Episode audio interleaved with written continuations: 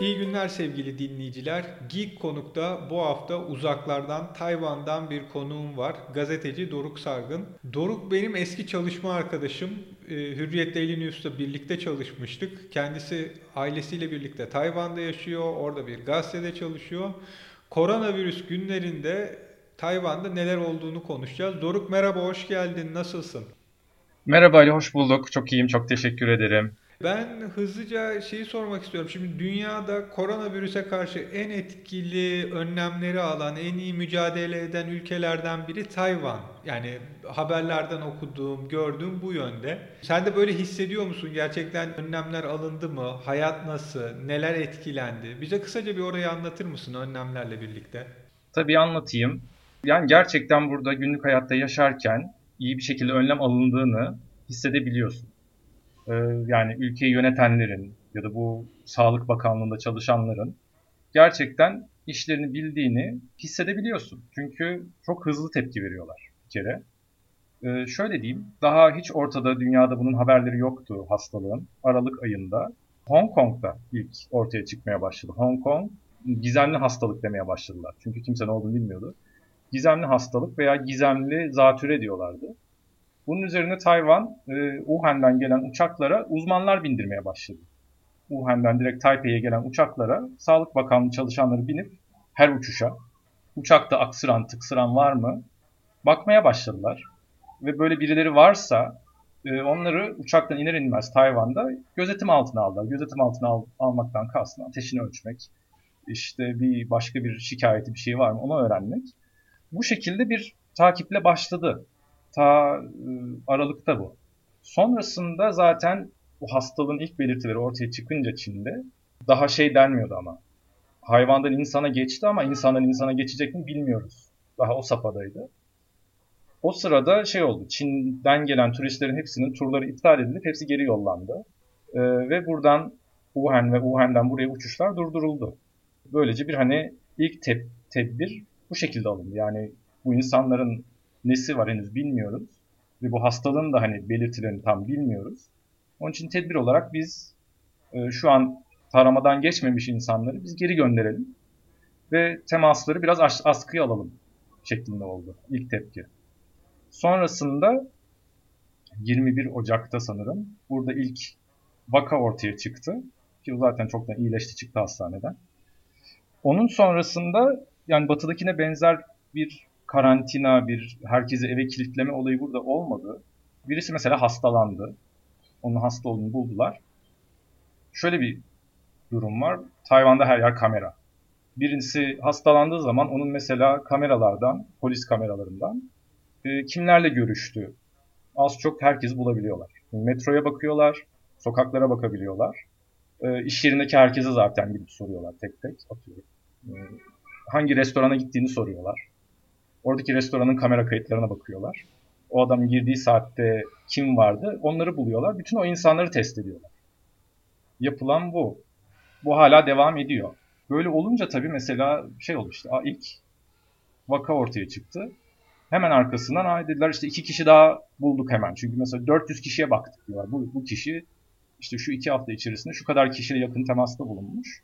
Onların hepsini taramadan geçiriyorlar. Böylece küçük küçük bula bula bula biraz daha kapalı hale getirebilirler. Çünkü o kişileri hemen karantinaya alıyorlar hastanede.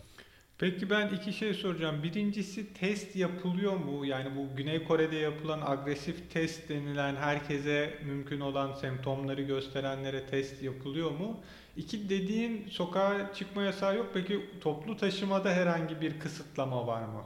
E, test konusu Güney Kore gibi değil. O kadar büyük çaplı işte kamyonlarla sokağa çıkıp herkesi test edelim tarzı bir şey olmadı. Çünkü o kadar büyük çaplı bir salgın olmadı burada. Testler daha çok doktorların tavsiyesi üzerine burada yapılıyor. Ya da kendini iyi hissetmiyorsan, e, ateşin varsa ve öksürüyorsan özellikle evden çıkma diyorlar. 1922 diye bir telefon hattı var. Orayı arıyorsun onlar gelip test yapıyor ki evden çıkıp işte otobüse mini şeye bir şeye binip metroya binip hastaneye gitme eğer hastaysan diye onlar geliyor. İkincisi toplu taşımada Kısıtlamalar daha bu hafta başladı. Kısıtlamadan kastım maskesi olmayanı metroya almıyorlar artık. Metroya, şehirler arası trenlere ve şehirler arası otobüslere artık binilmiyor maskesiz. Tren ve otobüste üstüne ek olarak şey var. Ateş ölçümü var. Onun dışında bir kısıtlama hani yok. İnsanların ulaşımını engellemek tarzı bir şey yok. Ama tabii uluslararası şeyler tamamen durdu havalimanında.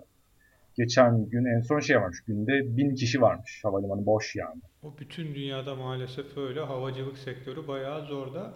Ben seninle daha önceki konuşmamızda şunu öğrenmiştim. O ilginç geldi. Sağlık Bakanı'na galiba ilginç yetkiler verilmiş. Hani belli şeylere. Evet. Nedir o bir anlatabilir misin? Ee, bu da zaten salgının ilk ayında yapıldı hemen. Özel bir yasa geçirildi. Sanırım 12 maddelik. Yasa zaten 20 21 hmm, değil, 2021 Haziran'a kadar geçerli. Limitli bir yasa. Ve Sağlık Bakanı'na e, çeşitli yetkiler veriyor dediğim gibi. Bu yetkiler arasında her türlü salgınla mücadele kapsamında mülke el bile koyabiliyor. Bu yetkiye sahip mesela bir binaya ihtiyacı var, bir yere ihtiyacı var. Salgın tamamen kontrolden çıktı atıyorum. Ve böyle hani bir hastane kurulması gerekiyor. Bir mülke el koyabiliyor, taşıtlara el koyabiliyor dilerse. Sonrasında bu kanun kapsamında ayrıca şey oldu. Eğer insanlar karantinaya alınırsa onların maaşlarını kesemiyor işverenler. Daha sonra bu ertelenen ve iptal edilen Çinli turlar için tur şirketlerine paralar ödenecek ki hani mağdur olmasınlar diye. Bu şekilde. Yani o, o yasa çok hızlı çıktı. Ben de şaşırdım. Daha salgın İtalya'ya ulaşmamıştı. Daha salgın Çin'de kısıtlıyken bu yasa hızla çıktı. Peki mesela Finlandiya'da şu an ilkokul 3'e kadar ve anaokulları işte doktor, polis, öğretmen çocuklarına, kritik görevdekilerin çocuklarına açık, gerisi için kapalı. Restorandan da sadece sipariş verip siparişini gidip alma durumum vardı ki onların da büyük bir kısmını, barları falan her şeyi kapadılar. Orada sosyal hayat nasıl yani barlar, restoranlar, okullar bunlar da kapalı Burada her yer açık. Her yer açık. Burada her yer açık şu an. Sadece 10 gün kadar önce bu sosyal mesafe, social distancing denen şey başladı. İşte birbirinize çok yaklaşmayın. Yaklaşacaksanız mutlaka maske takın. Yani burada zaten herkes maske takıyor. Ben mesela işe baş yani işe başladım. Sonra işte kızım doğduğundan beri her gün metroya bindiğim için ben metroda her zaman maske takıyorum zaten. Çünkü birinden hani griptir bir şeyleri kapıp eve getirmemek için ben her gün her zaman zaten maske takıyorum. Pek çok insan da zaten takıyordu. Şimdi artık herkes takıyor. Yani orada yaygın bir şey yani bu koronavirüs öncesinden yaygın bir alışkanlık maske takmak. Tabii tabii maske takmak burada normal sayılıyor yani. Çünkü kalabalığa giriyorsun. Hani insanlar aksırıyor, tıksırıyor olabilir. Maske takan insan çoktu. Ben de onlardan biriyim. Ama bir yerleri kapatma şeklinde herhangi bir şey henüz olmadı. Sadece şey var. Ee, geçtiğimiz hafta sonu burada bir tatil vardı. Orada beklenmedik şekilde insanlar tatil yörelerine gidip kalabalıklar oluşturunca yine Sağlık Bakanı devreye girdi dedi ki bu olmuyor böyle yani biz insanlar gitmez zannetmişler. Ama herkes bir anda bir yerlere yığılınca böyle zaten herkesin cep telefonuna mesajlar gitmiş. Çok kalabalık yerlerdesiniz işte yapmayın etmeyin diye o kalabalık yerlerdeki baz istasyonlarından mesajlar gitmiş cep telefonlarına. Hani eve dönün vesaire tarzı tavsiyeler. İşte bunun üzerine şimdi yeni bir uygulama başladı. Milli parklarda, ve kapalı mekanlarda oyun parkları bu şey tarzı işte amusement park denen yerlerde eğer oranın kapasitesi atıyorum 1000 kişi ise artık kapasite 500 kişi.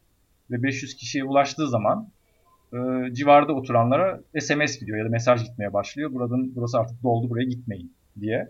Eğer insanlar gelmeye devam ederse o parkın yönetimi insanları geri çevirmeye başlayacak. Hani ama orayı kapatma gibi bir şey henüz yok. Ama zaten insanlar çoktandır belki iki aydır falan dışarıda baktığımda yani boş sayılır etraf. Restoranlarda neredeyse kimse yok. Kafelerde kimse yok. Biz zaten bir parkın yakında oturuyoruz. Burası hafta sonu acayip kalabalık. İnsan dolu oluyordu. Hiç kimse yok yani. Kendi kendine insanlar zaten kalabalıktan uzak durmaya başladılar burada. Peki bu anlattığından şunu anlıyorum. Gönüllü bir karantina orada da var gibi. Evet yani karantina bilmiyorum doğru kelime ama evet insanlar kalabalığa girmemek için e, çaba sarf ediyorlar aslında burada. Yani evde kalma mı var? Nasıl? Yani siz mesela evde mi kalıyorsunuz? Biz evde kalmıyoruz çünkü işte kızımız var küçük dışarı çıkmak istiyor. Neyse ki oturduğumuz sitenin bir lobisi var orada koşturuyor. Ya da parka gidiyoruz. Park çünkü hem çok geniş hem de yani boş. Orada vakit geçiriyoruz. İnsanlar bilmiyorum sanırım evlerinde daha çok duruyorlar ya da sokakta herhalde geziniyorlar. Çünkü hani sinemaya giden yok. İşte burada şey çok büyük bir endüstri. Ne denir? Ziyafet salonları var böyle işte. Şirketler ziyafet vermeyi çok seviyor. Bu yuvarlak masalar vardır ya Çin lokantalarında büyük etrafında toplanır insanlar. Sırf onu yapan restoranlar var burada mesela. 10 katlı bina var. Sırf içi o. Onlar falan kapandılar çünkü ona gitmiyor insanlar. Bütün şirketler işte yıl sonu yemeklerini erteledi. Düğünler olduğu gibi iptal oldu. Ee, onlar düğün salonu olarak da işlev görüyor çünkü. İnsanlar herhalde evde duruyorlar diye düşünüyorum. Yani ben de bilmiyorum açıkçası. Yani mesela etrafta çok yaşlı olurdu. Buranın yaşlı nüfusu çok yüksek. Japonya kadar neredeyse. Oran olarak yani. Onlar çıkmıyor onu biliyoruz. Çünkü etrafta artık hiç yaşlı insan görmüyorum neredeyse. Gençler biraz daha yani etrafta görüyorum ama insanların sayısı az yani. Biliyor musun şey bu yaşlı insanlara bir hizmet mesela alışverişe siz gitmeyin biz sizin yerinize alışveriş yaparız ya da işte ihtiyacınız varsa şurayı arayın biz e, e, halledelim siz dışarı çıkmayın gibi bir hizmet var mı? Benim bildiğim kadarıyla yok ama böyle şeyler hani zaten vardı. Yaşlılara bakma. Çünkü burada hep şey var yani buranın kültüründe işte yaşlılara hep hürmet, onlara bakmak gerekir, onlara saygı duymak gerekir. Onun için mesela zaten yaşlı insanlar genelde aileleriyle, aileleriyle yaşıyorlar. Yalnız olanlara e, buradaki muhtarlık seviyesi diyeceğim. Muhtarlık seviyesindeki insanlar zaten ziyaret edip bakıyorlar hani yani ne yapıyorsunuz, ne diyorsunuz falan diye herhalde o devam ediyor. Ya benim anladığım Tayvan'ın zaten genel hayatı, kültürü koronavirüs öncesinden koronavirüse hazır gibiymiş. Hazır, hep hazırdı. Yani ben buraya ilk geldiğimde şaşırmıştım gerçekten. Şey, havalanında içeri girerken yani o pasaport kontrole doğru giderken termal kameralar var. Herkesin ateşine tek tek bakıyorlar. Sene bu 2014. Ortada hiçbir şey yoktu. Herkesin ateşine hep zaten bakıyorlardı. Çünkü işte SARS salgınında çok yandıkları için burada çok şey olmuş, çok yayılmış. 150 bin kişi karantinaya almak zorunda kalmışlar, 74 kişi ölmüş. Yani bu 2003'teki salgında. Ondan sonra işi hep sıkıya almışlar. Yani hep hazırlarmış bir sonraki salgın için. Peki son bir sorum da şey, hastanelerde herhangi bir sıkıntı çıktı mı şu an? Çünkü tüm dünyada bilinen maske, koruyucu ekipman sıkıntıları var. Hatta bunun işte ülkeler şey diyor şu an pazar bir nevi orman. İşte alabilirsen e, ne mutlu ama işte aldığın şeyin de doğru çıkıp çıkmayacağı, kaliteyi tutturup tutturamayacağını uçak gelene kadar bilmiyorsun. Sonra da şikayet etme hakkın yok. Yani bayağı ciddi şeyler var. Hatta geçen biz Hilal'le Dünya Saati'nde şeyi konuştuk. Mossad'a görev verilmiş. Onlar bile yanlış maskeleri almışlar. Hani böyle Hı-hı. hikayeler hep duyuyoruz. Orada böyle hastanede ekipmanın işte az olmasından şikayet veya işte biz hani koruyucu şeyler azaldı almamız lazım gibi bir şeyler duyuluyor mu? Böyle bir herhangi bir şey söyleniyor mu?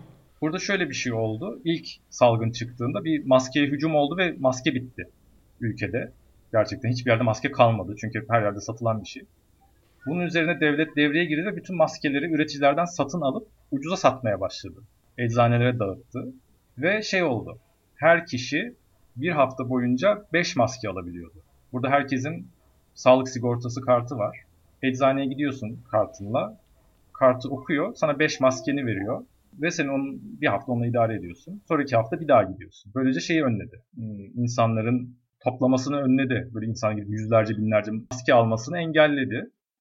Ee, sonra da zaten şey oldu. Maske üreticileri inanılmaz bant eklediler bir anda. Yani günde 1 milyon maske üretiliyordu. Şimdi 12 milyon maske mi ne üretiliyor? O kadar çok üretiliyor ki sağa sola yollamaya başladı artık Tayvan.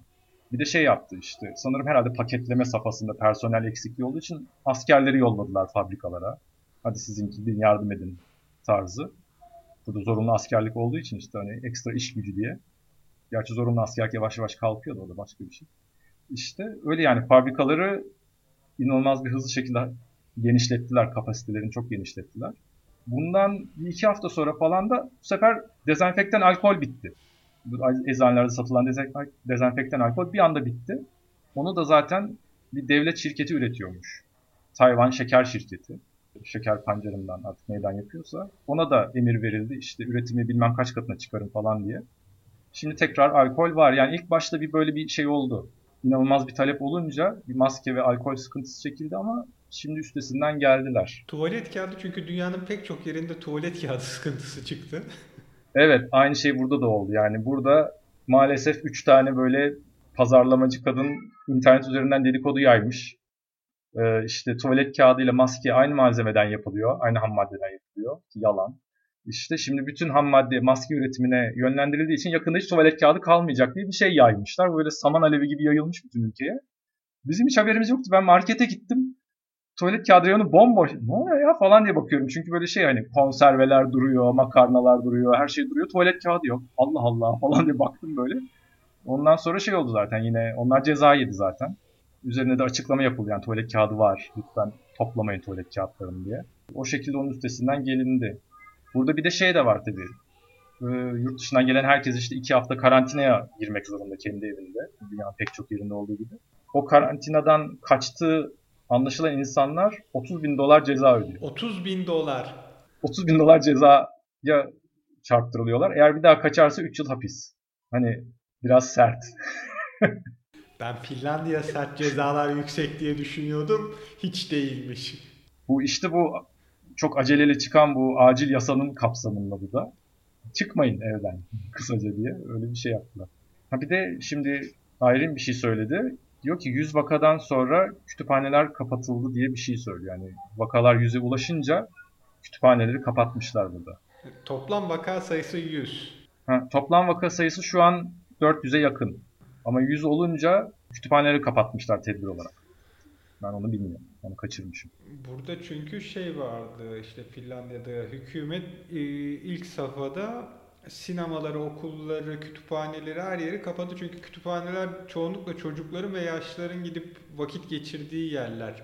Yani belli bir yaşın üstündekiler gidip günlük gazetelerini, dergi ya da kitap okuyor. Çocuklar için de okullar hem götürüyor hem de ebeveynler işte yani hafta sonları falan çocuk hem oynasın hem kitap seçsin diye etkinlik varsa etkinlikler için götürüyordu. İlk kapatılan yerlerden biriydi müzeler ve kütüphaneler. Doruk çok teşekkür ederim bu anlattıkların için. Son eklemek istediğim bir şey var mı? Yani Tayvan'a ait olabilir, koronavirüsle ilgili olabilir. So- söylemek istediğin herhangi bir şey? Tayvan'a hak ettiği e, takdiri göstersin insanlar. Onu istiyoruz. Dünya Sağlık Örgütü sesimizi duysun. yani Çin'in baskıları yüzünden Tayvan'ı dışlıyorlar Dünya Sağlık Örgütü'nden. E, yani bence artık Tayvan Dünya Sağlık Örgütü'nde yer alması gerektiğini kanıtladı. Ama bakalım ne olacak. Umarım daha iyiye doğru gider. Dilerim öyle olur. Ve bakalım bu koronavirüsten sonra nasıl bir post korona döneminde neler yaşayacağız, neler göreceğiz, ne değişiklikler olacak hepsine şahit olacağız. Evet. Sevgili dinleyiciler, Geek Konu'nun bir bölümünün daha sonuna geldik. Bu hafta da Doruk Sargın'la Tayvan'da koronavirüs kapsamında alınan önlemleri konuştuk. Bizi dinlediğiniz için teşekkür ederiz. Yayınlarımızı Spotify üzerinden, Apple'ın bir ürünü kullanıyorsanız e, podcast application'da Geekgiler yazarak, Android temelli bir ürün kullanıyorsanız yine podcast application'da Geekgiler yazarak dinleyebilirsiniz. Facebook ve Twitter'dan yayınlarımızı takip edebilir, e, yorum yapabilir, paylaşabilirsiniz. Bize ulaşmak istiyorsanız mail adresimiz geekgiler.gmail.com Evde kalın, bizde kalın, sağlıklı kalın. Görüşmek dileğiyle, hoşçakalın.